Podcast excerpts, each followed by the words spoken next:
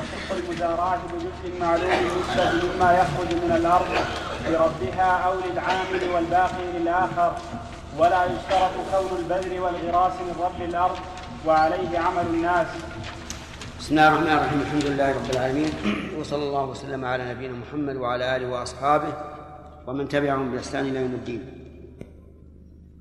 سبق لنا بيان ما يلزم العامل وصاحب الأرض من المؤونة والنفقة في باب المساقات.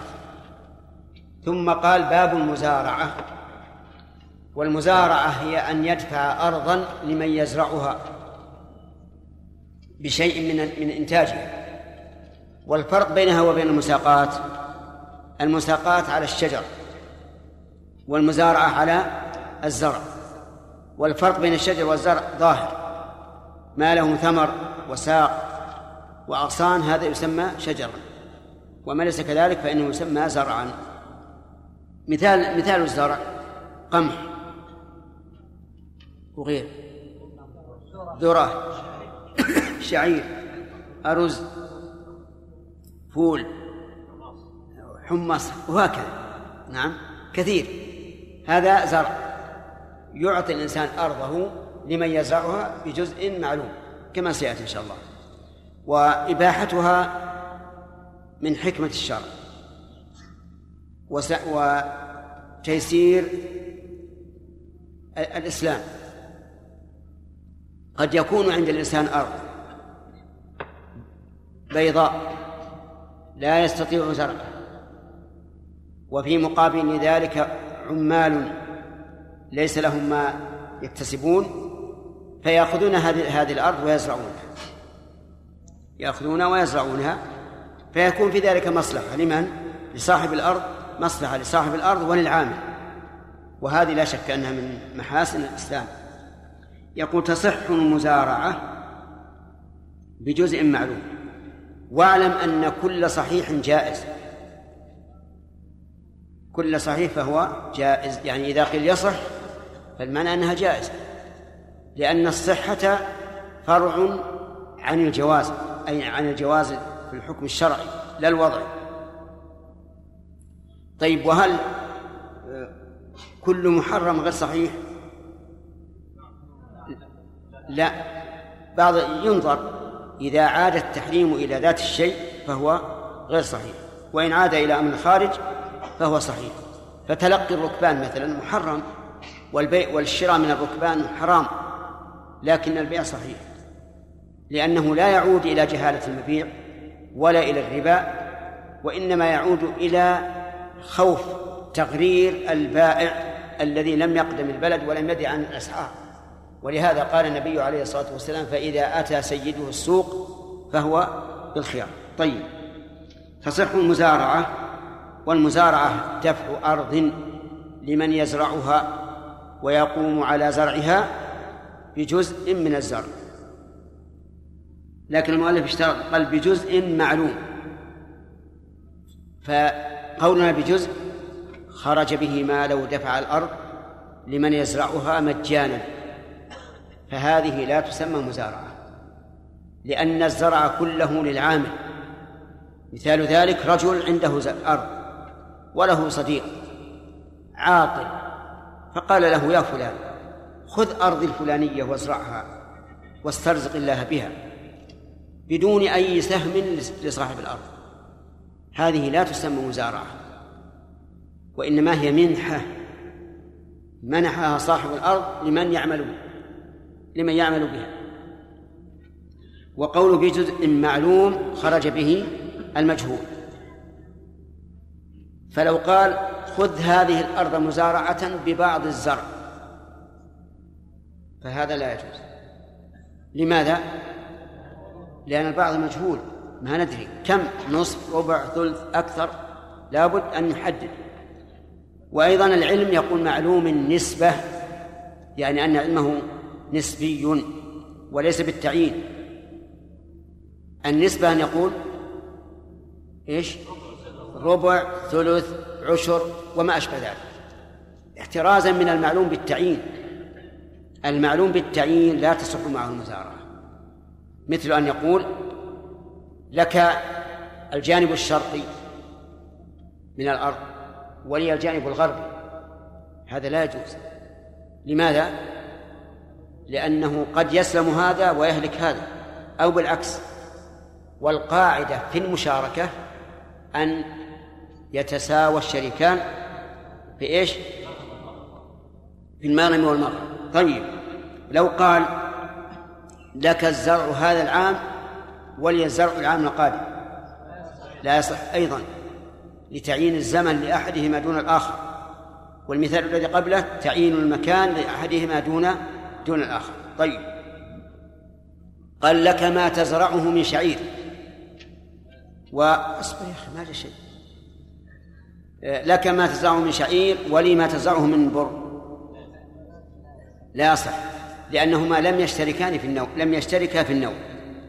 طيب لو قال إن زرعتها شعيرا فلك النصف وإن, وإن زرعتها برا فلك الربع.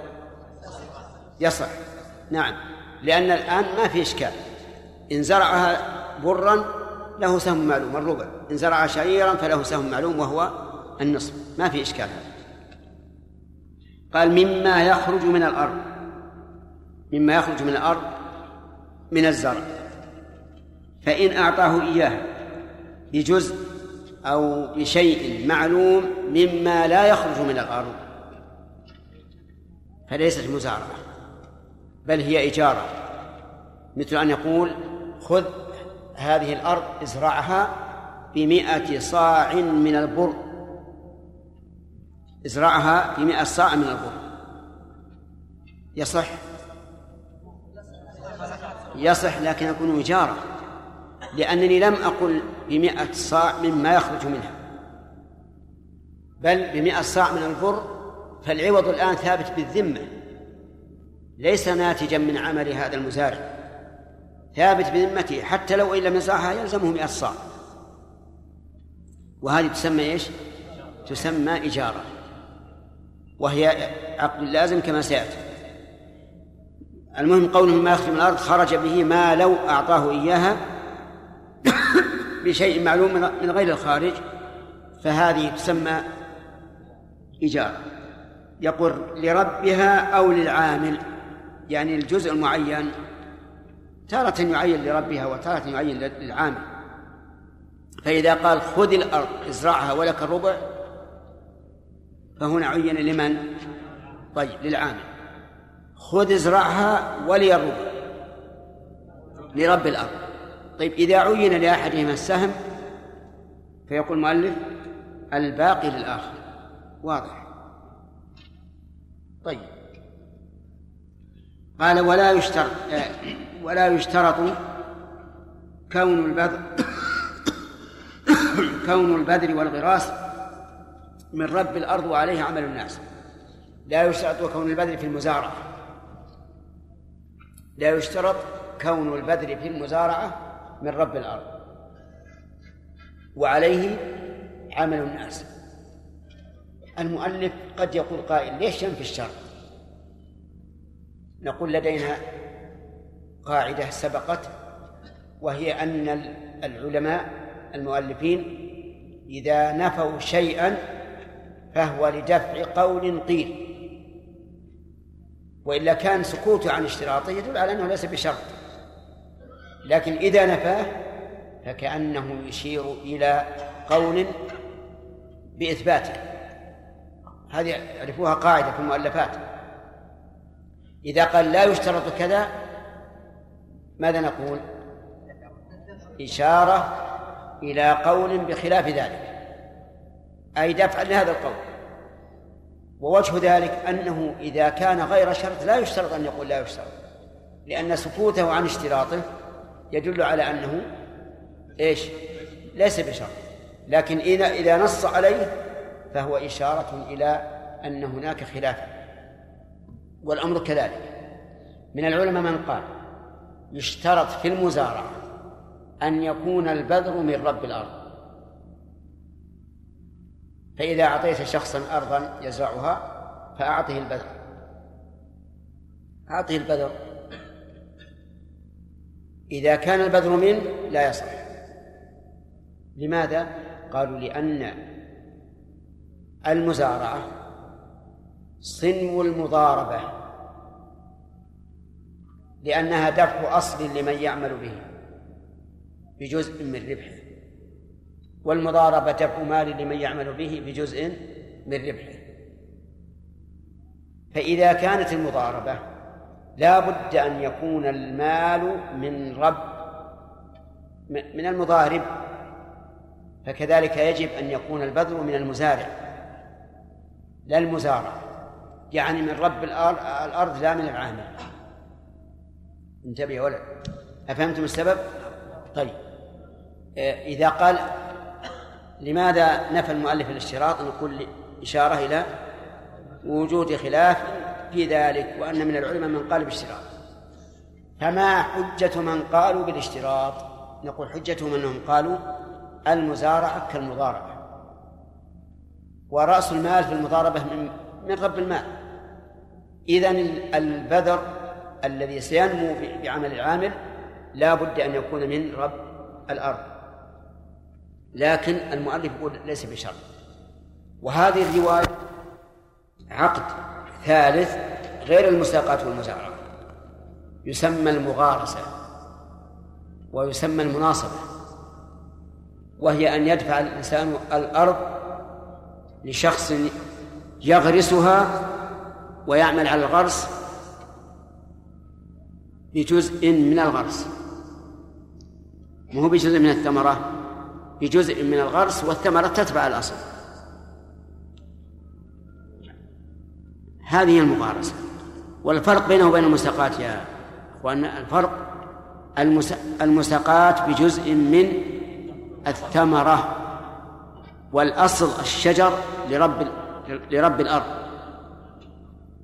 وهذه بجزء من من نفس الأصل من الغرس. وهي جائزة. المغارسة جائزة. وإذا تمت كان للعامل نصف الشجر أو ربعه حسب الشرط. والمساقات إذا تمت كان للعامل امشي. نصف الثمرة أو ربع حسب الشرط. إذن بينهما فرق المغارسة الجزء المشروط للعامل من الأصل من الشجر نفسه.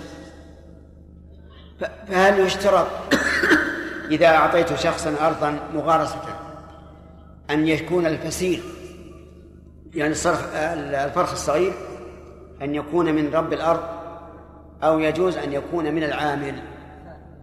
المذهب لا بد أن يكون من رب الأرض. كالمزارعة تماما. لكن ما مشى عليه المؤلف أنه أنه ليس بشرط. فيجوز أن تقول يا فلان هذه أرض بيضاء تتحمل ألف نخلة. خذها مغارسة بالنصف. من يشتري الغراس؟ على كلام المؤلف يجوز أن يشتريها العامل. ثم إذا إذا انتهت مدة المغارسة يقسم النخل. آه، على كلام الآخرين يقول لابد أن الذي يدفع ثمن الغرس هو رب الأرض. ولكن الصحيح ما مشى عليه المؤلف أنه ليس بشرط. وعلى هذا فتكون المشاركات في الزروع والنخيل والأشجار ثلاثة أنواع. مغارسة مساقات مزارعة وقد تبين حكم كل واحد منها والحمد لله. بقي قول المؤلف وعليه عمل الناس. هل عمل الناس حجة أو لا؟ نحن نعرف أن الأدلة أربعة الكتاب والسنة والإجماع والقياس. وعمل الناس ما سمعنا به. ولو كان عمل الناس حجة لكان الناس إذا عملوا أشياء محرمة وطال عليهم الزمن وصاروا لا يرون إلا أنها, إلا أنها مباحة نقول إنها مباحة لأن عمل الناس عليه. ولكن هذا لا يقوله أحد. فيقال المراد بعمل الناس أي عمل المساقين والمزارعين من عهد الرسول عليه الصلاة والسلام. لأن أصل المسألة هي إيش؟ من معاملة أهل خيبر. هذا الأصل. وبقيت المعاملة هذه في حياة الرسول صلوات الله وسلامه عليه وفي عهد أبي بكر وعمر حتى أجلاهم عمر لأنهم فعلوا ما يقتضي إجلاءهم فأجلاهم. واضح؟ لكن نعم يستأنس بعمل الناس إذا كان يعيش بينهم علماء أقوياء في الله. لو كان الأمر منكرا لأنكروه. وأما إذا كان لا يعيش بينهم إلا علماء أمة فهؤلاء لا حجة بعملهم ولتعلم أن العلماء ينقسمون إلى ثلاثة أقسام. علماء دولة وعلماء أمة وعلماء ملة. علماء دولة. الثاني علماء أمة والثالث علماء ملة. علماء الدولة الذين ينظرون ماذا تريد الدولة فيلتمسون له أدلة متشابهة. يتبعون ما تشابه من الأدلة إرضاء للدولة. هؤلاء علماء دولة. ولهم أمثلة كثيرة في غابر الزمان وحديثه ظهرت الاشتراكية في الدول العربية. الاشتراكية وتأميم أموال الناس الخاصة وظلم الناس فحاول علماء الدولة أن يجدوا دليلا ليرضوا العامة لأن العامة لا يرضون أن تؤخذ أموالهم ويقال أمموها. فصاروا يأتون بمتشابهات. يعسفون النصوص ويلون أعناقها من أجل أن توافق رأي الدولة. واستدلوا بآيات على وجه عجب. قالوا إن الرسول صلى الله صلى الله عليه وسلم قال الناس شركاء في ثلاث. فأثبت المشاركة. يعني الاشتراكية كذا.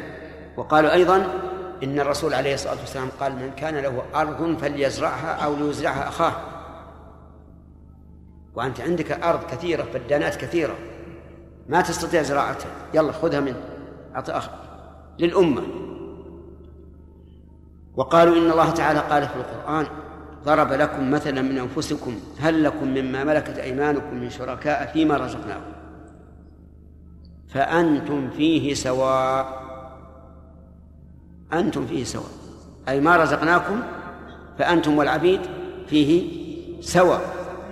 وإذا كان الحر مع العبد سواء فالحر مع الحر من باب أولى. وهل مجرد؟ هؤلاء نسميهم علماء دولة ولكنها والله لا تغنيهم الدولة شيئا. سيكون إن لم يغفر لهم موقف من يقولون ربنا إنا أطعنا سادتنا وكبراءنا فأضلونا السبيل. ربنا آتهم ضعفين من العذاب ولعنهم لعنا كبيرا. علماء الأمة ما لهم دخل في الدولة. لكن ينظرون ما يصلح للأمة للعامة. يقول العامة مثل الذر. إن عارضتهم أكلوني. لكن شوف اللي يصلح. جاءوا إليه وقالوا مثلا آه البنوك هذه مفيدة. مفيدة. فائدة. ترفع الاقتصاد ينتفع الفقير ياخذ أموال يعمل بها ويحدث بها. والبنك أيضا يستفيد من الربا. رخصنا جزاك الله خير. دور يقول العالم. فقال العالم دعوني أفكر. فجاءوا إليه بعد ما شاء الله من الزمن قال وجدت أن هذا لا بأس به. لا بأس به. لأن الشرع مبني على تحصيل المصالح ودرء المفاسد وهذه مصلحة كما قلت. مصلحة في مصلحة لهذا ومصلحة لهذا. ولم يلاحظ الضرر الديني. هذا مثل هؤلاء نسميهم علماء. علماء أمة. يعني ينظرون ماذا تريد الأمة يمشون به. علماء الملة هم الذين لا يريدون إلا أن يكون دين الله هو الأعلى. وكلمته هي العليا. ولا يبالون بدولة ولا ولا بعوام. هؤلاء إذا وجدوا في الأرض وصياعة معاملة بين الناس ولم ينكروها حينئذ نقول إن عمل الناس في ظل هؤلاء العلماء يعتبر إيش؟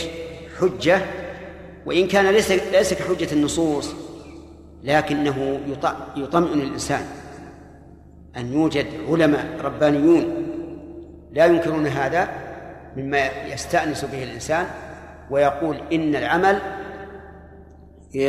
مع وجود هؤلاء العلماء يعتبر عاضدا لما أذهبوا إليه. ودائما تجدون كلمة عليه العمل تجدونها دائما تمر علي في كتاب الإنصاف للمرداوي رحمه الله وكذلك في التنقيح في الجمع بين المقنع و... وإيش؟ نسيت الثاني. على كل حال تجدونها كثيرا في كلام المرداوي رحمه الله وعليه العمل وعليه العمل وعليه العمل. يعني بين العلماء. ننتقل الآن إلى باب الإجارة. باب الإجارة. الإجارة هي عقد على منفعة معلومة أو على عمل معلوم. إما منفعة معلومة أو عمل معلوم. فمستأجر الدار عقد على إيش؟ مستأجر الدار. على منفعة معلومة. ومستأجر العامل البناء. على عمل معلوم. ولهذا لا يملك الذي يستأجر العامل لا يملك أن يؤجره لشخص آخر. لأنه لم يملك إلا المنفعة فقط. ما ملك الرجل. فالإجارة تكون على عمل وتكون على منفعة في عين. وتجويزها من محاسن الشريعة. وذلك لأن الإنسان قد يضطر إلى سكنى بيت. وليس معه ما يستطيع أن يملك به البيت. فماذا يصنع؟ ليس له طريق إلا الاستئجار. كذلك أيضا صاحب البيت قد يكون ممسكا بماله ببيته ويريد الانتفاع به ولا يتعطل ليس له سبيل إلى ذلك إلا بإيش؟ إيش؟ إلا بالتأجير. فلما كانت المصلحة للمستأجر والمؤجر واضحة ولا ظلم فيها ولا ربا كان من محاسن الشريعة المطهرة أن أن تباح. يقول تصح بثلاث شروط. الأول معرفة المنفعة. معرفة المنفعة يعني بأن تكون المنفعة معلومة إما بالتحديد القولي وإما بالتحديد العرفي. القولي أن يقول أريد كذا وكذا وكذا ويعين. والعرفي يقول كسكنى دار. كسكنى دار. استأجرت منك هذا البيت لسكناه. انتبه. وكان المستأجر كان المستأجر يبيع الحمر. تعرفون الحمر؟ جمع إيش؟ جمع حمار. فجعل هذا البيت مربطا للحمير. فإذا جاء صاحب البيت لماذا؟ قال لأني مستأجر البيت. أنا مالك المنفعة الآن. نقول هذا لا لا يجوز. لأن سكن الدار معناها أن يسكنها إيش؟ آدميون. ما هو حمير. طيب سكن الدار. لو أراد المستأجر أن يتصرف في الدار. مثلا قال هذه حجرة ضيقة أبى أنزل الجدار الذي بينها وبين الحجرة الأخرى لتكون حجرة واسعة. يملك هذا أو لا؟ لا يملك. لأنه إنما يملك السكنى وليس من العادة أن الساكن يتصرف في عين المستأجر. إلا بإذن المالك. خدمة آدمي. استأجر آدميا يخدمه. نعم. فصار يخدم يستخدمه في العادة. يا فلان هات الفطور هات علف البهيمة اذهب بالأهل إلى السوق إلى المدرسة وما أشبه ذلك. يصح أو لا يصح؟ هذا يصح. قال له يوم من الأيام اركع لأركب عليك توديه للسوق. يصلح؟ ليش؟ هذه غير معروفة. قال أنا مالك منفعتك. قال هذه غير معروفة. كذلك يوجد أناس يستأجرون خدما. يستأجرونه ليكون في البيت يقضي الحوائج ويسوق السيارة وما أشبه ذلك ثم يستخدمه في رعي الإبل. يجوز أو لا؟ لا يجوز. إلا إذا إذا استأجره لذلك. طيب لو أراد أن يحوله من أثقل إلى أخف لا يجوز. إلا إلا بإذنه. لأنه حر ليس عبدا. هو حر استؤجر لعمل معين ما يتجاوز هذا العمل المعين. إلا إذا رضي. وفي ظني أنه إذا حول من أشد إلى أخف أنه سيرضى بلا شك لو حول من كونه يرعى الإبل في قفار الأرض وصحرائها وغير ذلك أو أن يكون في البيت في ظل ظليل يأكل مع الناس ويشرب مع الناس. أيهما أحسن؟ الثاني. يختار هذا. لكن الكلام على أن الخدمة إذا لم يكن لها شيء عرف معين وكان هو استخدمه لعمل معين فإنه لا ينقله إلى غيره إلا إلا بإذنه. طيب هل يملك إذا استأجره ليخدمه أن يؤجره آخر لخدمته؟ لا. لماذا؟ لأنه غير مالك له إنما ملك منفعته لنفسه أي نفس المستأجر ولا يمكن أن يحولها إلى آخر إلا إذا رضي. إذا رضي لا بأس. وعلى هذا آه، يتنزل ما يفعله بعض الناس الآن يأتون بالخدم من الخارج متفقين معهم على عمل معين ثم يستأجره إنسان آخر من من الرجل الذي أتى به. نقول ها هنا إن وافق الأجير فلا بأس. إن وافق. أنا كل واحد أبى أعمل عندك أو عند غيرك. فلا بأس. طيب الفرق بين الأجرتين لمن؟ هل هو للعامل ولا للمستأجر العامل؟ إذا رضي فهي المستأجر العامل. إذا رضي فهي المستأجر العامل. مثلا جاء به راتبه 300 ريال في الشهر. 300 ريال في الشهر. يعني كل يوم عشرة ريالات. أجره بإذنه بخمسة عشر ريالا في اليوم. الخمسة الزائدة لمن؟ للعامل؟ لا. لا لا. للذي استأجره. لأنه رضي أن يعمل عند شخص آخر. وهو مالك لمنفعته مالك لمنفعته ورضي أن يحول منفعته من عنده إلى رجل آخر. أما إذا أبى وقال أبدا أنا لا أعمل عند غيرك إلا إذا أعطيتني الفرق بين أجرتك وأجرة الآخر. فهو حر. يملك هذا. نعم. في المساقات في المساقات أن العامل لو فسخ قبل ظهور الثمرة فلا شيء له. نعم. وقلنا أنه لو فسخ بعد ظهور الثمرة فلا شيء له أيضا. نعم. في الحالة الأولى قلنا إذا فسخ على الصحيح في الحالة الأولى قبل ظهور الثمرة إذا ترتب عليه ضرر للناس فإنه يضمن.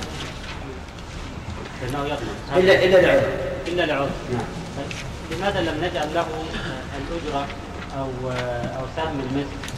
في حال بعد ظهور الثمرة لأن هو هو أصلا هو متعاقد على الثمرة نعم. فالثمرة الحين خرج خير. لكن هو هو هو الذي رضي أن يسقطها طيب لو لو عنده عذر كان كان يكون عنده عامل وهرب أو مات نعم. في الحالة دي نقول طيب استأجر.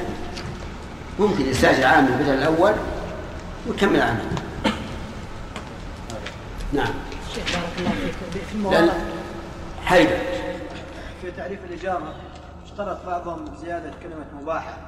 انصر منفعة المباحة يا شيخ هل هذا هل هذا الضابط يعني مهم؟ نعم ما في شك مهم. وسيأتينا إن شاء الله.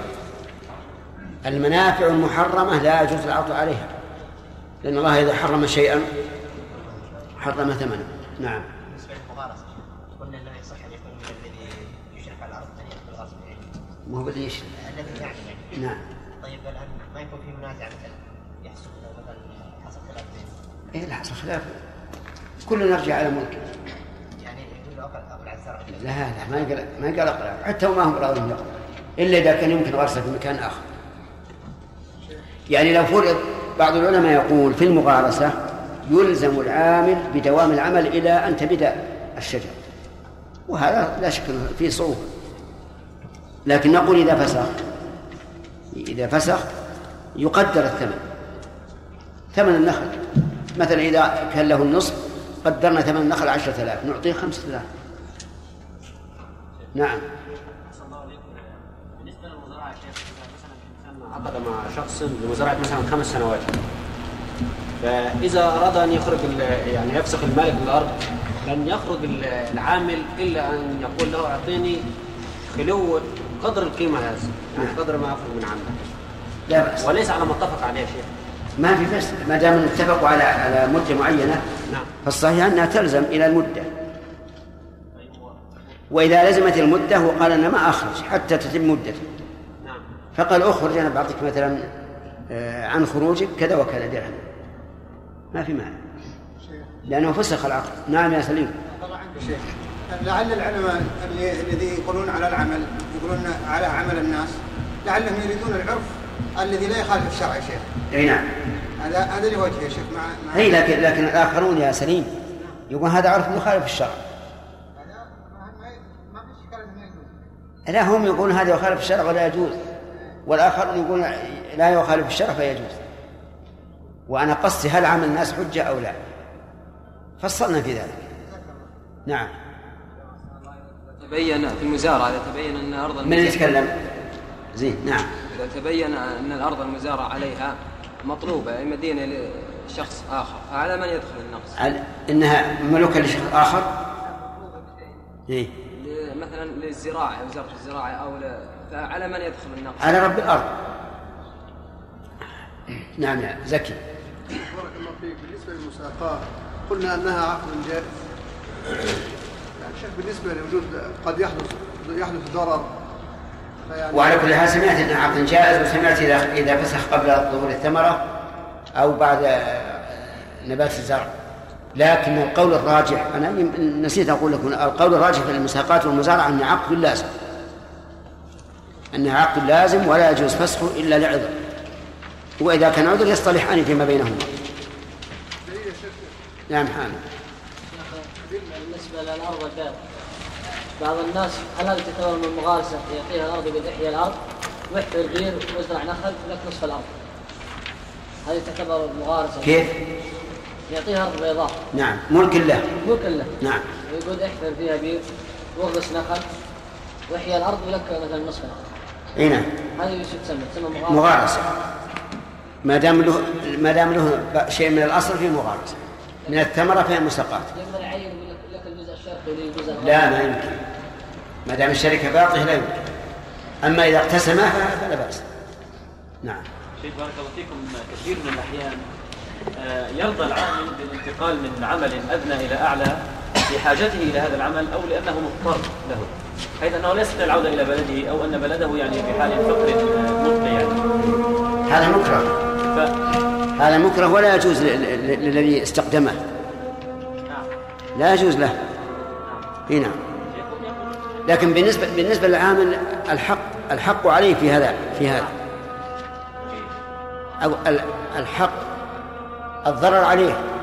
فإذا رضي بالضرر ولا يعود إلى بلده فالآثم الذي استقدمه.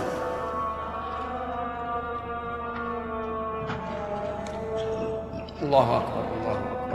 ومن تبعهم بإحسان إلى يوم الدين. هل تصح المساقات على شجر له ثمر لا يؤكل؟ رهيم المذهب لا. نعم.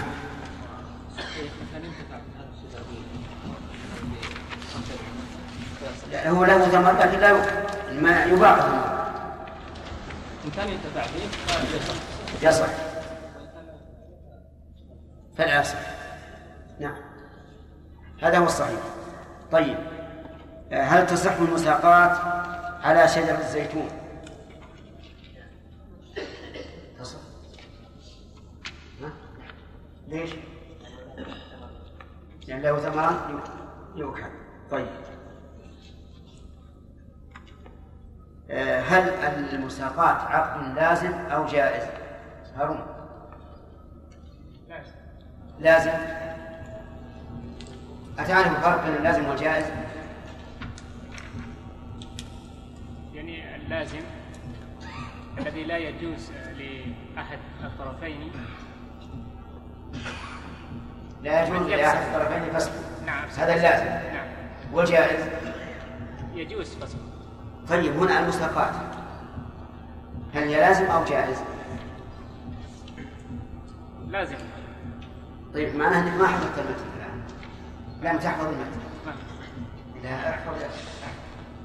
ما في علم إلا بالحفظ أبدا لا تفكرون نعم.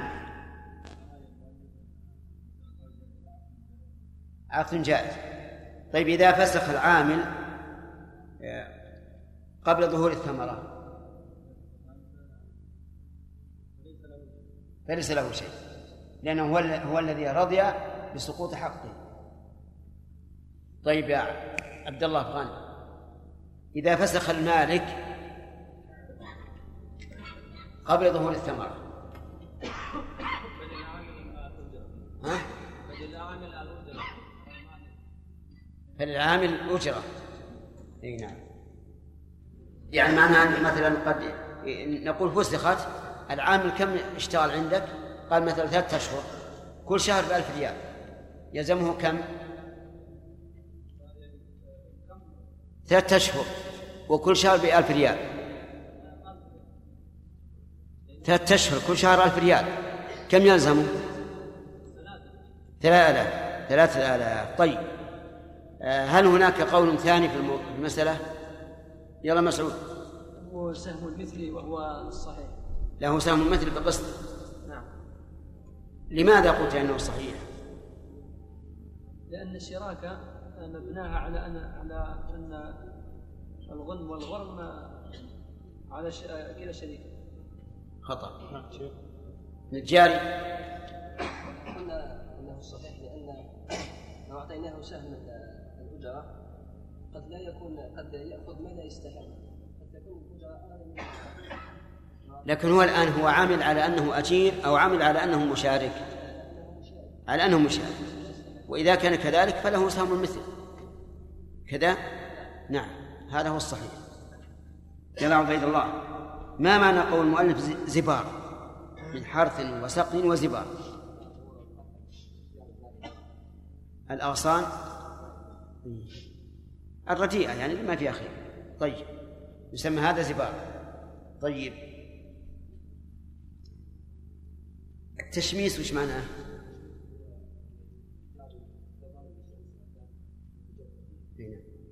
آه، جعل الش- الثمر في الشمس ليجف. طيب. آه، لو شرط أحدهما على الآخر ما كان عليه ايصح أو لا؟ نعم. يصح يعني مثلا لو ان لو أن رب المال قال للعامل عليك إجراء الانهار هنا. على هو على المالك لا شك. على مالك الأرض. لكنه لو شرطه نعم. بشرط أن يكون معلوما. أن يكون عاما معلوما. طيب. المزارعة يقول إن المؤلف يقول المؤلف آه إنه لا يشترط فيها كون البذر من رب الأرض. نعم. لماذا قال لا يشترط مع انه لو سكت لعرفنا لعرفنا انه إنه ليس بشرط. أحسنت. في بعض العلماء يقول إنه شرط فأراد أن ينفي هذا القول فقال إنه لا يشترط. طيب ما هو الدليل محمد حامد؟ على أنه لا يشترط أن يكون البذر من رب الأرض. نعم. نعم. أن النبي صلى الله عليه وسلم لا لا تمشوا بسرعة. النبي صلى الله عليه وسلم حامل حامل أهل خيبر على نصف الثمره ولم والزرع. نعم. نعم. أحسنت. وعمل في ذلك الخلفاء و- وما زال الناس يعملون. الإجارة أظن بدأنا فيها. درس جديد ولا؟ نعم. ها؟ طيب. يقول المؤلف رحمه الله الإجارة تصح بثلاثة شروط. ذكرنا أن الإجارة إجازتها إجازتها من محاسن الشريعة. نعم.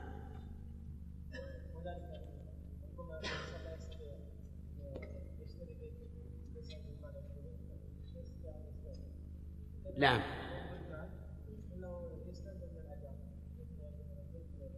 لأنه مثلا لا يريد أن يبيع بيته فيستنفع من الأجرة. فهي مصلحة للطرفين. طيب. وذكرنا أيضا أنها أن لها شروطا. الشرط الأول محمد؟ إيه نعم. أن تكون منفعة معلومة وبماذا تعلم؟ نعم. إما بالعرف أو بالشرط أحسنت. هل يجوز تجوز الإجارة على تعليم العلم؟ عبد الرحمن. ها؟ ما أخذنا؟ طيب. ما شاء الله ما تبون لكم حق. ما تبون حق لكم حق يفوت يعني. بسم الله الرحمن الرحيم. إذن نقول تصح الإجارة بثلاث شروط. معرفة المنفعة كسكن دار إلى آخره. وليعلم أن أنه يمر بنا كثيرا الشروط والأركان والواجبات وقد يسأل بعض الناس من أين أتاكم هذه الشروط؟ من أين أتاكم هذه الواجبات؟ من أين أتاكم هذه الأركان؟ فالجواب على هذا أن نقول إن العلماء رحمهم الله تتبعوا النصوص ووجدوا أنه لا يمكن أن يثبت هذا الشيء الشيء إلا بشروط أو لا يمكن أن يصف أن يصف إلا بشروط. وهذا من تيسير الله عز وجل علم الشريعة أن تحصر العلوم وتحدد وتكون واضحة. وهي داخلة في عموم قوله تعالى ونزلنا عليك الذكر لتبين للناس ما نزل إليه وذكرنا أن لهذا أصلا في الشريعة وهو أن الرسول عليه الصلاة والسلام أحيانا يحصر الأشياء. يحصر الأشياء ثلاثة سبعة اثنان وما أشبه ذلك. مما يدل على أن حصر الأمور مما جاءت به مما جاءت به السنة. الأول معرفة المنفعة أي أن تكون المنفعة معلومة للطرفين المؤجر والمستأجر. وضد ذلك المجهولة فما هو الدليل على اشتراء على هذا الشرط؟ الدليل على ذلك حديث أبي هريرة رضي الله عنه أن النبي صلى الله عليه وسلم نهى عن بيع الغرر نهى عن بيع الغرر والإجارة بيع لكنه بيع للمنافع. فلا بد من معرفة المنفعة إما بالعرف وإما بالشرط ولهذا قال كسكنى دار وخدمة آدمي وتعليم علم. أما سكن الدار وخدمة الآدمي فقد سبق الكلام عليه. وأما تعليم العلم فأن يستأجر شخصا يعلمه بابا من أبواب العلم. استأجر شخصا يعلمه باب باب الطهارة.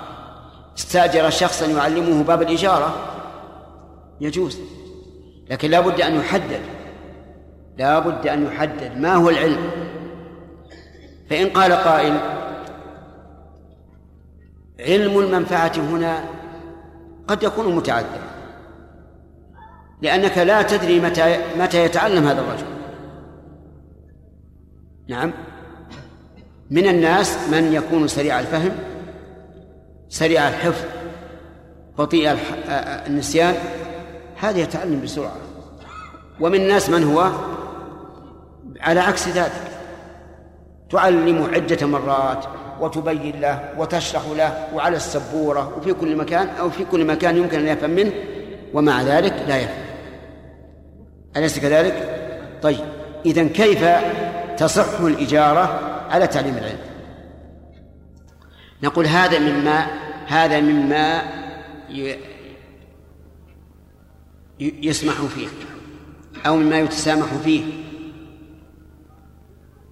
ويحمل على الوسط من الناس لا على سريع الفهم والحفظ وعدم النسيان ولا على البطيء يحمل على العادة وقول تعليم علم لا تظن أنه على إطلاقه لأنه سيأتينا أن العلوم المحرمة لا يجوز تعليمها ولا ولا الاستئجار لتعلمها.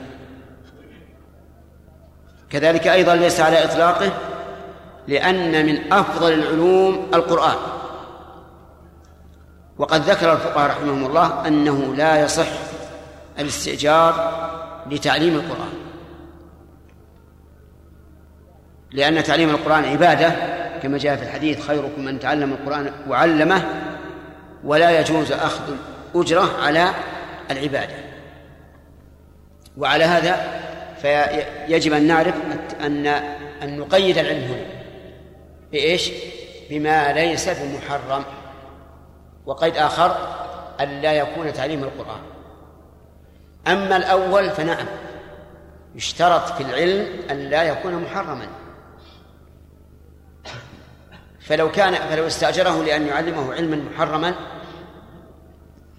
كعلم النجوم مثلا وأقصد بذلك علم التأثير لا علم التسيير. فهنا الأجرة حرام. ولو استأجره ليعلمه القرآن فهو أيضا حرام على المذهب والراجح أنه ليس بحرام وأنه يجوز أن يستأجر الإنسان لتعليم القرآن.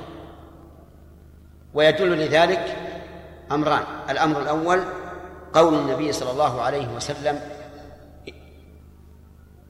في في الحديث الصحيح أن خير ما أخذتم عليه أجرا أو أحق ما أخذتم عليه أجرا كتاب الله. وهذا صريح. ثانيا أن الرسول عليه الصلاة والسلام أجاز أخذ الجعل على الرقية. في حديث اللديغ. والثالث أيضا من الأدلة أن النبي صلى الله عليه وسلم زوج المرأة رجلا ليس عنده صداق بما معه من من القرآن ليعلمه فجعله عوضا. وعلى هذا فنقول إن القول الراجح أنه يجوز استئجار الإنسان لتعليم القرآن. فإذا قال قائل كيف تجيزونه وهو قربة؟ قلنا نعم نجيزه وهو قربة لأن هذه إجازتنا لأن إجازتنا إياه من أجل انتفاع المق... المستأجر. من أجل انتفاعه. ولهذا لو أننا استأجرنا شخصا ليقرأ القرآن فقط لكانت الإجارة حراما لا تصح. أما التعليم بيتعب المعلم ويلقن هذا الجاهل حتى يعرف وسيعيد عليه ما حفظ من القرآن للتعاهد. ففيه عمل. عمل مباح لشخص آخر. طيب إذن القول الراجح أنه يجوز تجوز الأجرة إيش؟ على تعليم القرآن. وذكرنا لكم ثلاثة أدلة منها لفظ ومنها نعم دليل لفظي ودليل عملي. الثاني معرفة الأجرة. يعني أن تكون الأجرة معلومة. ودليل ذلك أن النبي صلى الله عليه وعلى آله وسلم نهى عن بيع الغرر. والإجارة نوع من البيع. والأجرة إذا لم تكن معلومة كانت غررا. فلو قال استأجرت منك هذا البيت ببعض ما في يدي من الدراهم. فالإجارة غير صحيحة لأن ما في يده من الدراهم مجهول وبعضه أيضا مجهول. حتى لو كان الذي في يده من الدراهم معلوما بأن كان معه عشرة آلاف ريال وقال ببعض ما في يده من الدراهم فإن الأجرة لا تصح. ولو قال استأجرت منك هذا البيت بما تلد بما تلده هذه الفرس. أيضا لا يصح. لماذا؟ لأن الأجرة غير معلومة فلا بد أن تكون معلومة. قال وتصح في الأجير والضئر بطعامهما وكسوتهما. تصح الإجارة في الأجير بطعامه وكسوته بأن تستاجر شخصا يخدم عندك أو يعمل بأكله وشربه وكسوته ومنزله وهذا جائز وعلم الأجرة هنا بماذا؟ بالعرف بالعرف فيحمل على العرف وهو أدنى ما يكون لهذا العامل. فلو قال مثلا العامل أنا استأجرت بالطعام وأنا أريد الطعام طعام الملوك. أعلى ما يكون من الطعام يجاب ولا لا؟ لا يجاب. وإنما يعطى طعام مثله. طيب الضئر هي المرضعة. الضئر المرضعة.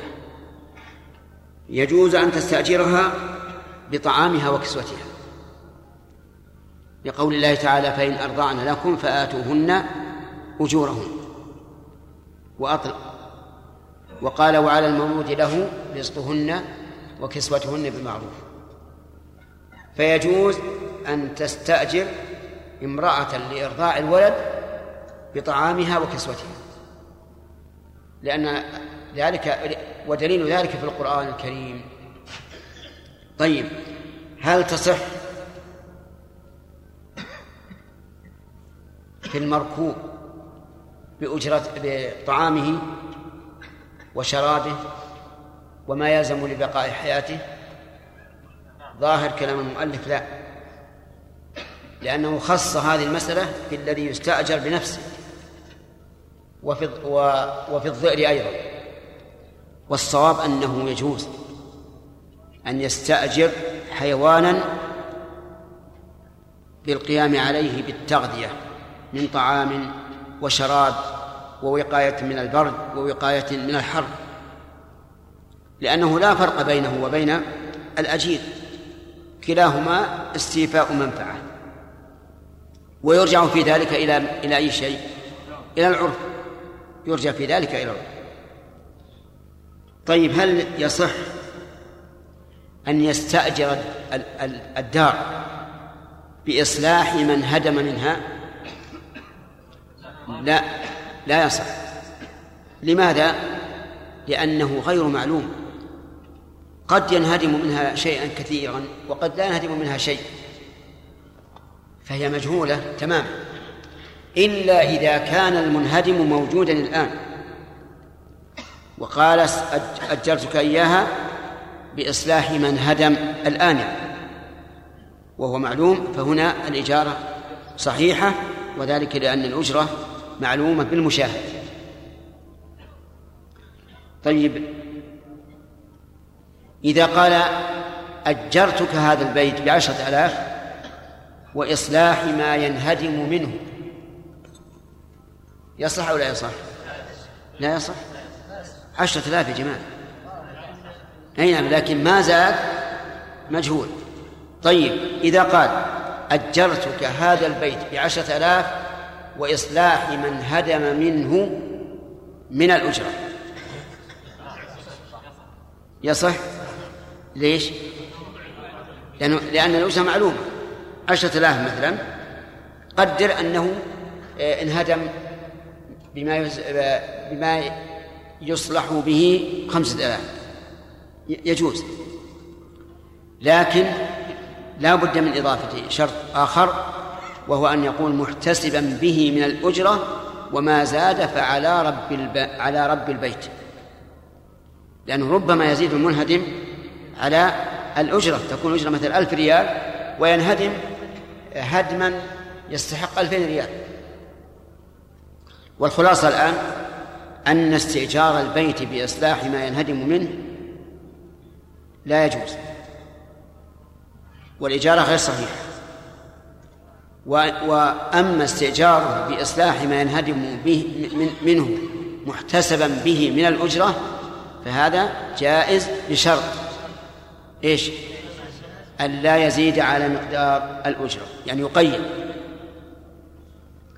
قال وإن دخل حماما أو سفينة أو أعطى ثوبه قصارا أو خياطا بلا عقد صح بأجرة العادة. هذه هذه في الحقيقة أجرة بالمعاطاة. إذا دخل حماما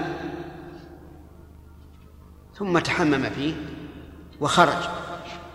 والحمام مكتوب عليه الإيجار الساعة بكذا وكذا. وهو لم يرى صاحبه. فإنه يصح يصح بإيش؟ بأجرة العادة. والعادة في مثل هذا تقدر بالزمن كل ساعة بكذا. فيؤخذ من الداخل الداخل الحمام ما جرت به العادة.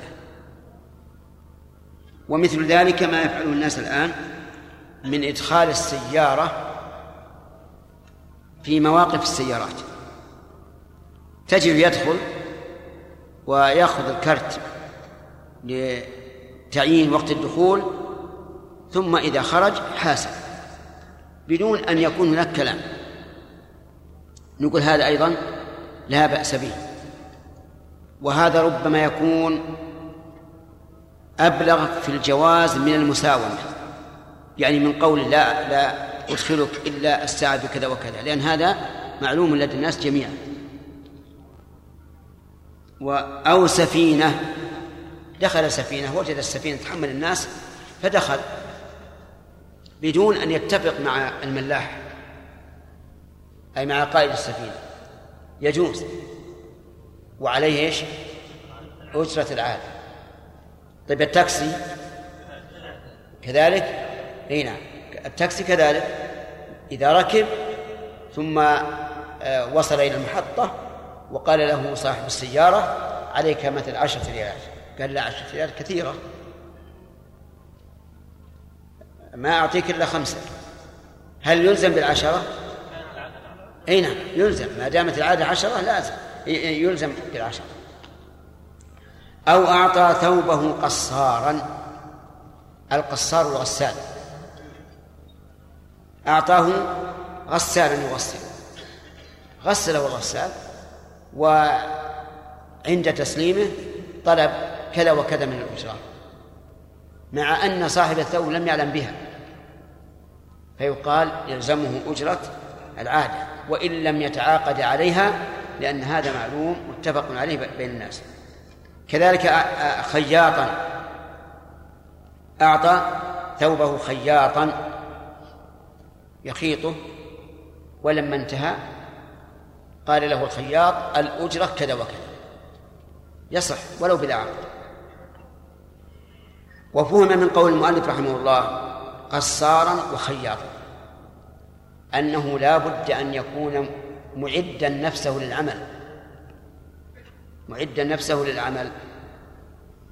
فإن لم يكن معدا نفسه للعمل فلا شيء له إلا بشرط مثل أن يعطي شخص ثوبه لإنسان يقول خذ اغسله لي. فلما غسله قال له الأجرة كذا وكذا.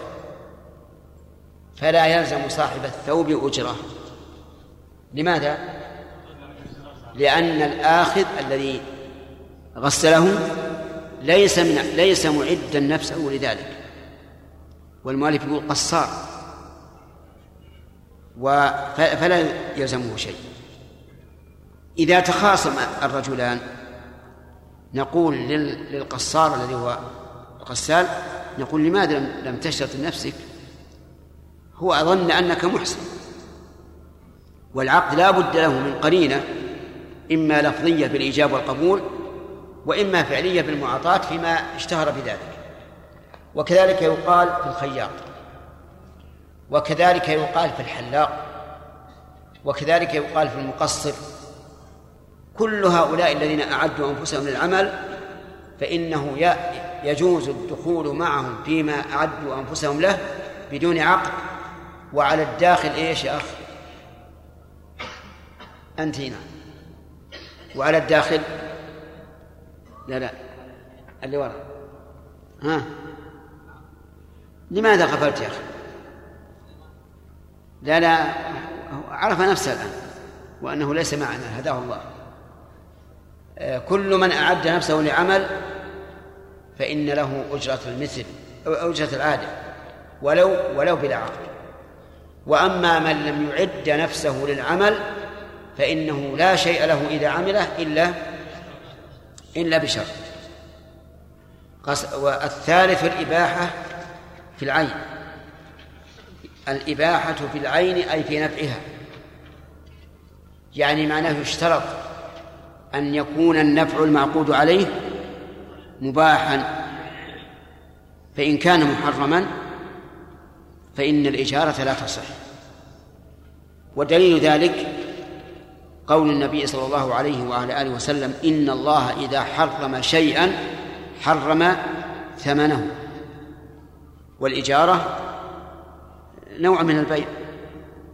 وقوله صلى الله عليه وسلم كل شرط ليس في كتاب الله فهو باطل. وقوله من عمل عملا ليس عليه أمرنا فهو فهو رد. والنفع الذي يكون في الأعيان إما محرم وإما مكروه وإما مباح. ظاهر كلام المؤلف أنه لا بد أن يكون مباحا. وظاهر قوله فلا تصح على نفع محرم أن المكروه لا بأس بالاستئجار عليه. فلدينا ثلاث أشياء إباحة والثاني تحريم والثالث كراهة. إذا نظرنا إلى كلام المؤلف إب- الإباحة في العين قلنا إنها لا تصح الإجارة على مكروه. وإذا نظرنا إلى قوله فلا تصح على في المحرم قلنا تصح على المكروه لكن لا شك أنها خلاف الأولى لأن الإعانة على المكروه مكروهة ولا تعاونوا على الإثم والعدوان. المهم عندنا ثلاث أشياء. النفع المباح لا بأس بعقد الإجارة عليه. المحرم إيش؟ يحرم عقد الإجارة عليه. المكروه يجوز مع الكراهة. يجوز مع الكراهة. طيب. مثال النفع ال- ال- المباح ما سبق. تجار ال- البيت للسكنى وما أشبه ذلك. ومثال ال- المكروه أن يستأجر شخصا لي- لي- ليحلق له حلق قزع. فالقزع مكروه. فإذا استأجره لهذا العمل كان استئجارا على عمل مكروه. المحرم قال فلا تصح على نفع محرم كالزنا والعياذ بالله. لو استأجر امرأة ليزني بها فالإجارة باطلة وغير صحيحة ولا تبيح الزنا وليست شبهة أيضا في إسقاط الحد كما زعمه بعض العلماء. بعض العلماء قال إذا أراد أن يزني بامرأة وخاف أن يقام عليه الحد. إيش؟ فليستأجرها لكن لا شك أن هذا قول من أبطل الأقوال. فلا تصح على نفع محرم كالزنا. والزمر الزمر يعني استعمال المزمار. يعني آلة اللهو. ويقاس على ذلك كل المعازف فلو استأجر مغنية ستأتينا. لو استأجر شخصا على عزف أو على زمر فالإجارة محرمة وغير صحيحة. طيب وماذا يستحق الفاعل؟ هل نعطيه أجرة المثل أو ماذا؟ نعم. المشكلة الآن إن أن الذي استأجرهم وجاء هذا هذا الأجير يعزف عندهم من صلاة العشاء إلى الفجر. كل الليل وهو تعبان. وقلنا له ليس علي ليس علي ليس الإجارة غير صحيحة وليس وليس لك شيء. هذه مشكلة.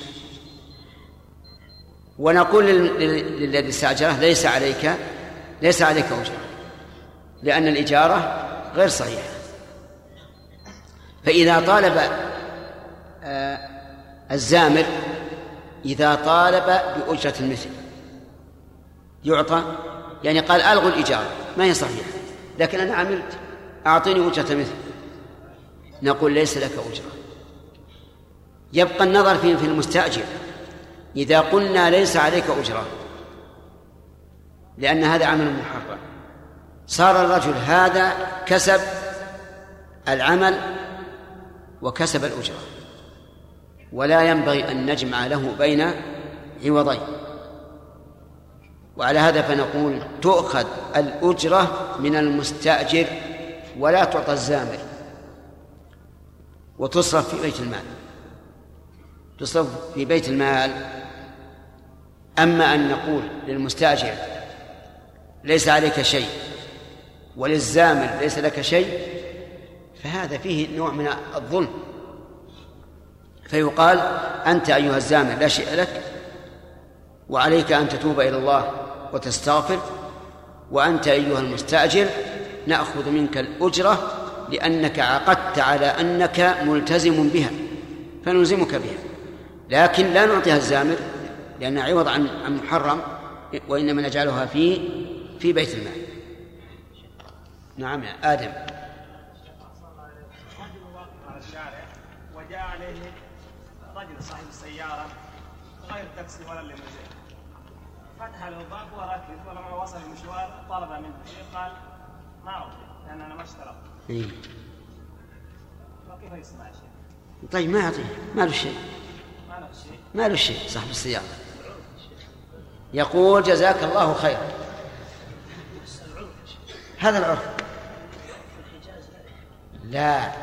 على كل حال إذا إذا ثبت العرف لا بأس. لكن كلام الفقهاء وهو الصحيح. ما يستحق شيء. وقد يقال تختلف الحال. لو وقف لك رج- رجل معروف بالغناء وأنه لا يأخذ مثل هذه الأمور وقال تفضل اركب ثم قال أعطني الأجرة ما تعطيه. لأن هذا جرت العادة لا يأخذ ولو أنه كان فقيرا يعرف أنه رجل محترف لكننا لا نعرف أنه صاحب أجرة فقد يقال أن هذا يلزمه الأجرة. لكن الأصل عدم اللزوم إلا من أعد نفسه للعمل.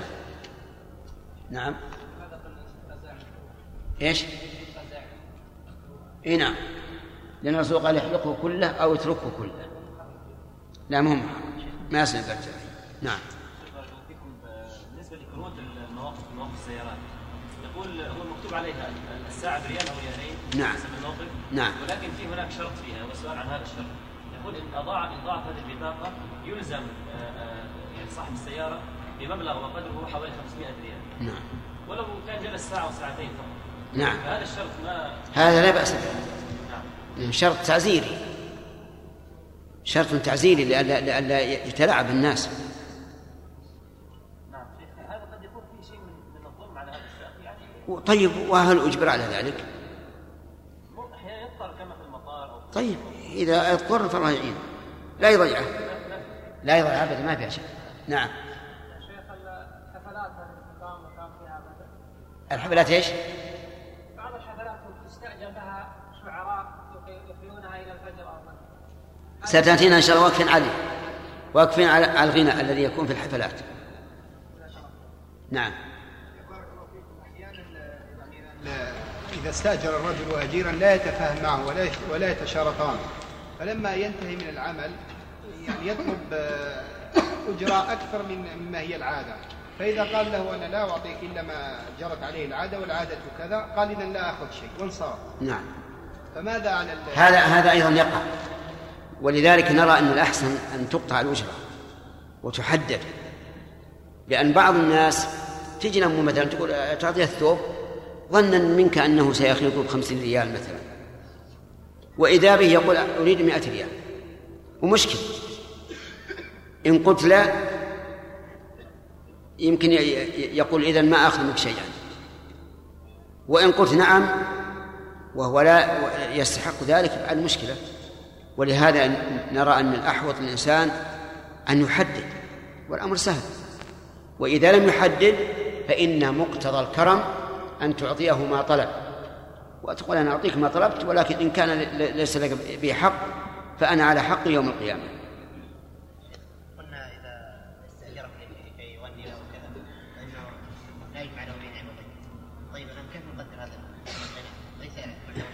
أي حسب ما اتفقوا عليه. يعني قال قال يزمر له الليلة ب- بألف ريال. أي الم- المقدر.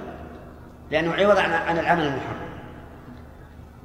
إذا ذهب الأجير إذا ذهب الأجير وترك يعطي. هذا هذا كلام الآخر.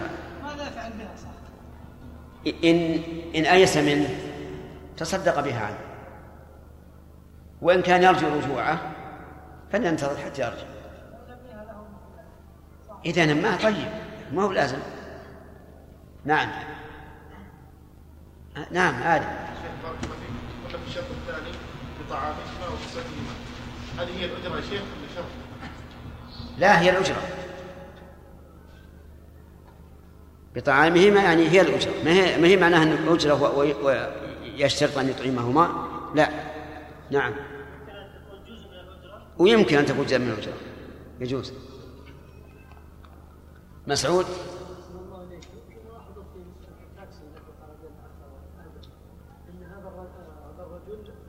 آدم ما ذكر تكسي آدم لم يذكر تكسيا نعم. إيش؟ نعم. الذي لم يعد نفسه ما له شيء إلا بشر. ها؟ ها؟ هذا معروف مكتوب على التاكسي مثلا أو الموزيين أو إنسان فقير معروف إنه يتسبب.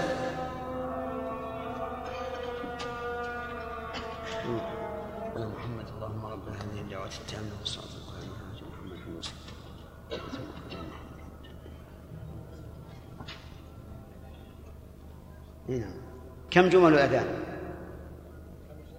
كم الأذان من جملة؟ إي نعم. ستة عشر.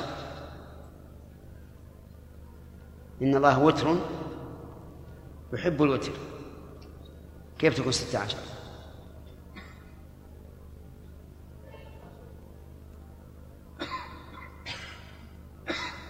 أجب. نعم. كم؟ ها؟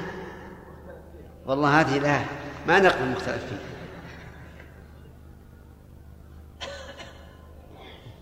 نعم؟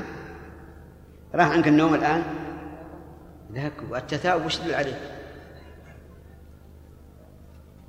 المهم هو خمسة عشر جملة الأذان والإقامة أحد عشر جملة نعم يا سلام إيش؟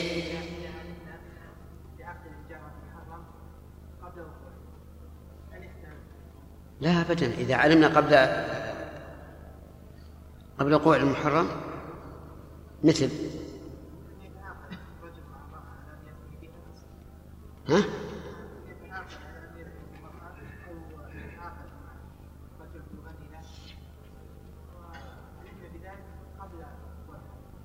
يمنع. يمنع ويلغى العقد ولا ولا سلاح من شيء. لا هنا ما استوفى المنفعة. نفس المستأجر ما استوفى المنفعة. وهذا مرادك؟ ما ما دام ما استوفى المنفعة ما عليه شيء. نعم محمد. أحيانا يتعاقد مع العامل ثم يكون العمل أقل من الأجرة بكثير مثل يا شيخ السباك مثلا أو الكهرباء. إيه. أحيانا يقول بصلحها مثلا ب 100 ها؟ يكون سلك يقول- يقول بصلحها ب 100 هذه. نعم نعم. يكون سلك بسيط أو شيء. تصلحه خلال طيب. مو برضاك إي بس الانسان يا شيخ على العرف أحيانا يشترط هذا يا شيخ لأن اما اما ما خ... هو إيه؟ نعم في مثل هذه الحال إذا تبين فيه غبن إذا تبين أن- أن فيه غبن فإن كان قبل الع- العمل فالأمر واضح يفسخ. وإن كان بعد العمل فسخ العقد وثبت لذلك أجرة المثل للعامل مثلا السابق يا شيخ يقول اما خلف كله ولا خلف اللي هو شيخ العمال هؤلاء يقول اما اعطني 100 ريال إيه. خلاص ما ما عليك شيء ما عليك إثم. إذا طلب أكثر من أجرة المثل بدون شرط عند العقد فليس له ذلك وأنت ما عليك شيء وكما قلنا لكم أنه إذا يستمر تصدق عنه. نعم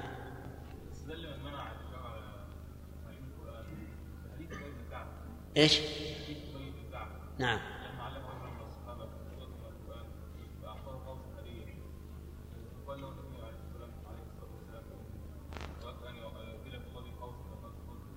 إيش؟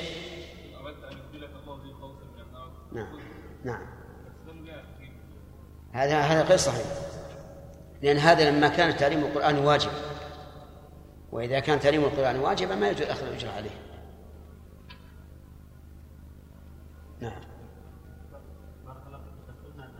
ترى الحق لك يا خالد. ما أنت قل انتهى.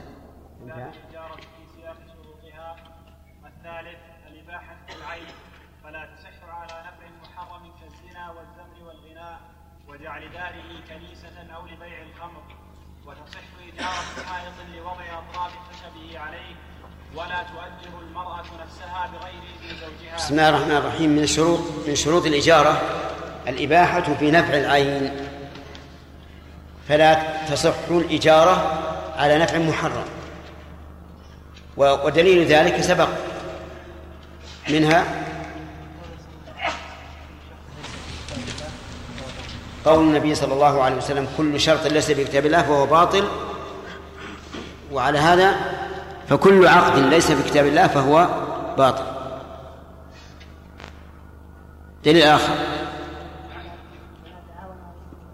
قوله تعالى ولا تعاونوا على الإثم والعدوان. طيب. إن الله إذا حرم شيئا حرم ثمنه. طيب. فلا تصح على نفع محرم كالزنا يعني لو استأجر امرأة يزني بها والعياذ بالله فإن الإجارة باطلة. و ولا تحل المرأة بذلك. وهذه قاعدة يجب أن تعلموها. كل عقد محرم فإنه لا يترتب عليه آثاره فمثلا البيع الفاسد لا يملك المشتري السلعة ولا البائع الثمن الزنا لو استأجر امرأة يزني بها فإنه لا يستبيح بذلك فرجها لأن الإجارة فاسدة ولأن الزنا محرم بالنص والإجماع وجعل داره كنيسة يعني. الزمر نعم. الزمر والغنى. الزمر سبق الكلام عليه. الغنى بال... بالمد. الغنى بالمد وليس بالقصر.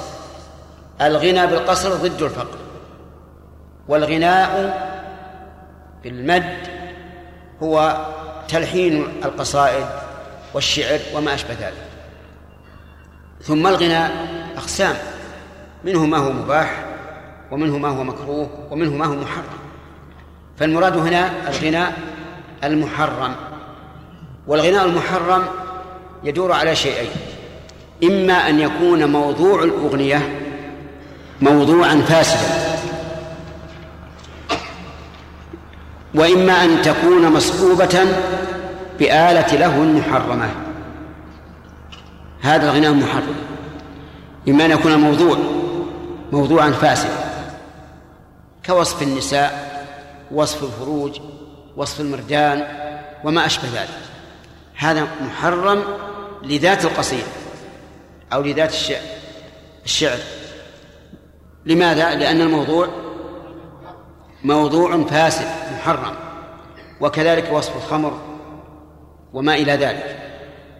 أو أو يكون الموضوع غير محرم في حد ذاته فهذا إن صحبه آلة لهو صار حراما لما صحبه وإن لم يصحبه آلة له فليس بحرام. طيب إذا كانت الأغنية في مدح آلهة المشركين حرام ولا غير حرام؟ حرام. لا لا لا يحل. هذه أشد من وصف الزنا واللواط وما أشبه ذلك. أما الغناء المباح فمثل حداء الإبل الغنى على الأعمال المباحة يستعين به على آه، التعب. وقد كان النبي صلى الله عليه وسلم وهو يبني المسجد كان الصحابة ينشدون على العمل ويقرهم على ذلك. فإذا نقول العمل الذي يستعان به على مصلحة شرعية أو غرض صحيح لا بأس به. طيب العمال وهم لا يبنون المسجد ولا يبنون يحفرون خنادق الحروب لكنهم يبنون بنايات مباحة. هل يحل لهم الغناء من أجل التقوي على العمل؟ نعم يجوز ذلك.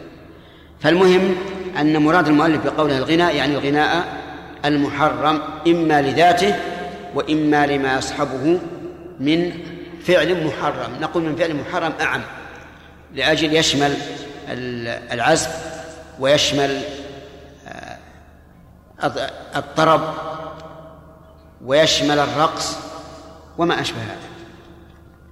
قال وجعل داره كنيسة يعني لو استأجر شخصا ليجعل داره لو استأجر من شخص داره ليقيم فيها شعائر النصارى فيجعلها كنيسة فالإجارة حرام. ومثل ذلك لو استأجرها لبيع الخمر فالإجارة حرام. لو استأجرها لبيع الدخان فالإجارة حرام. لو استأجرها لبيع الدشوش فالإجارة حرام. لبيع التلفزيونات. فالإجارة حرام إذا كان الغالب على مشتري التلفزيونات أن يستعملها في المحرم.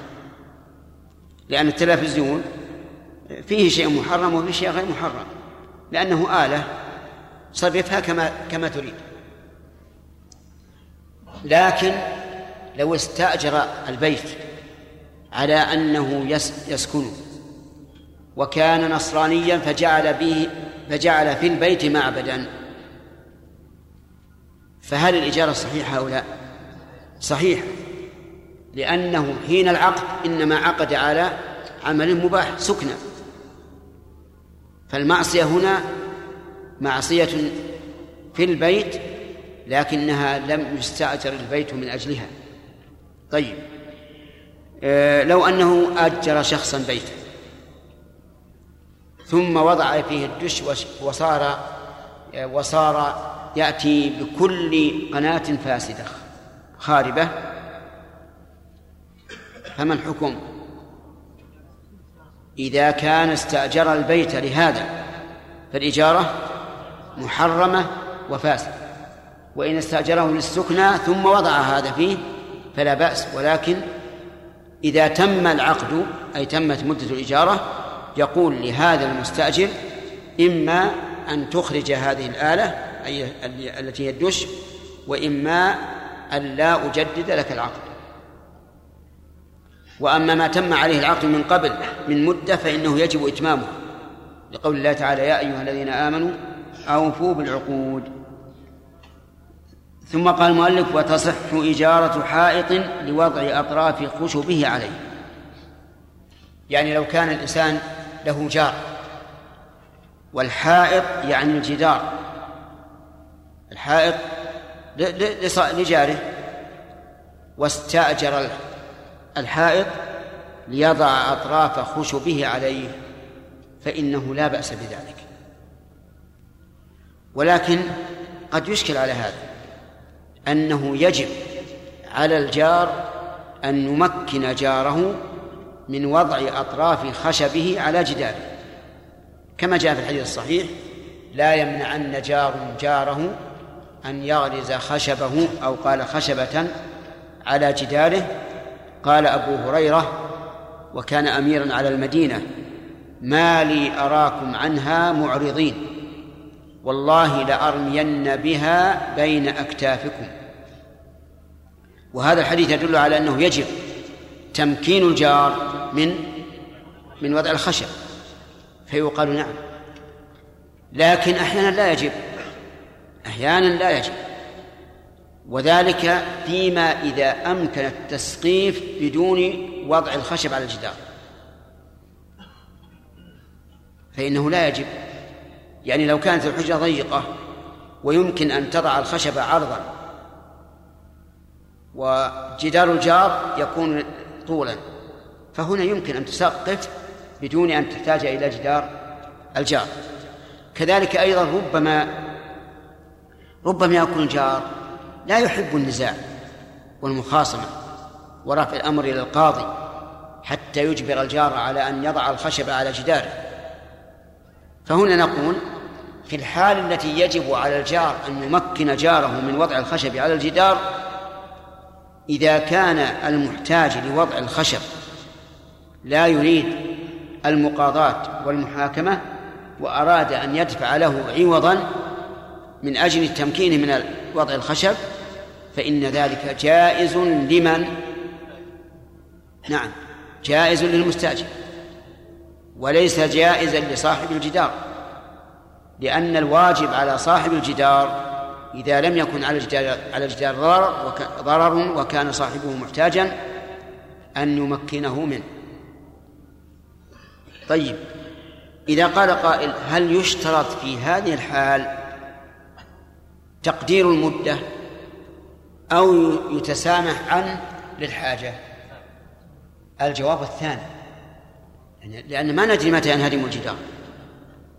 وعلى هذا فنقول يضرب عليه أجرة كل سنة بكذا ولا يحتاج إلى تقدير مدة السنين. علل علل للحاجة الحاجة إلى ذلك. ولا يمكن أن نحيط علما متى يقع هذا الجدار وعلى هذا ف... ف... فتكون فيكون اشتراط تعيين المدة هنا غير واجب. وذلك هاتم يا أخي لدعاء الحاجة إليه أي إلى عدم اشتراط ولا تؤجر المرأة نفسها بغير إذن زوجها. المرأة إذا تزوجت إنسانا ملكها. وقد وصف النبي صلى الله عليه وسلم النساء بأنهن عوان عند الأزواج. والعواني جمع عانية والعانية هي الأسيرة. وقد سمى الله تعالى في القرآن الزوج سيدا. فقال وألف يا سيدها أي زوجها لدى الباب. فهي إذا مملوكة ونفعها مملوك للزوج. حتى أن النبي صلى الله عليه وعلى آله وسلم قال لا يحل لامرأة تؤمن بالله واليوم الآخر أن تصوم وزوجها شاهد إلا بإذنه. فالوقت مملوك للزوج فلا تؤجر نفسها بغير إذن زوجها. حتى يأذن وإذا أذن فالحق له. إذا طلب الزوج المرأة من زوجها أن يأذن لها أن تخدم. فقال لا بأس اخدمي. يجوز لها ذلك أو لا؟ يجوز. لو استأذنت من زوجها أن تعلم. تشتغل بالتدريس وأذن لها جاز. فإن لم يأذن فإنه لا يحل لها أن تؤجر نفسها إلا بإذن الزوج. انتبه. فإن شرط على الزوج عند العقد أنها تستخدم نفسها. فإن فلا بأس. المسلمون على شروطه. وقد قال النبي صلى الله عليه وسلم إن أحق الشروط أن توفوا به ما استحللتم به الفروج.